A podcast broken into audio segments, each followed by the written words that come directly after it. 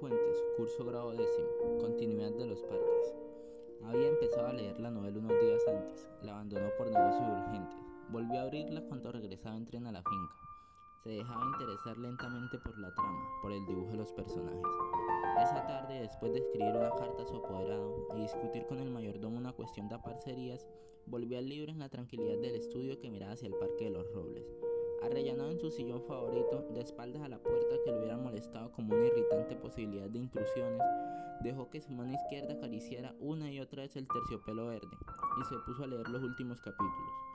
Gozaba del placer casi perverso de irse desgajando línea a línea de lo que lo rodeaba y sentir a la vez que su cabeza descansaba cómodamente en el terciopelo del alto respaldo. Que los cigarrillos seguían al alcance de la mano, que más allá de los ventanales danzaba el aire del atardecer bajo los robles.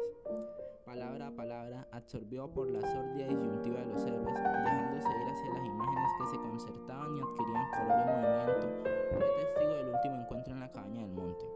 Primero entraba la mujer, recelosa, ahora llegaba el amante, lastimada la cara por el chicotazo de una rama. El puñal se entibiaba contra su pecho y debajo latía la libertad agazapada. Un diálogo anhelante corría por las páginas como un arroyo de serpientes, y se sentía que todo estaba decidido desde siempre. Hasta esas caricias que enredaban el cuerpo del amante como queriendo retenerlo y disuadirlo, dibujaban abominablemente la figura de otro cuerpo que era necesario destruir. Nada había sido olvidado. Coartadas, azares, posibles errores. El doble repaso despiadado se interrumpía.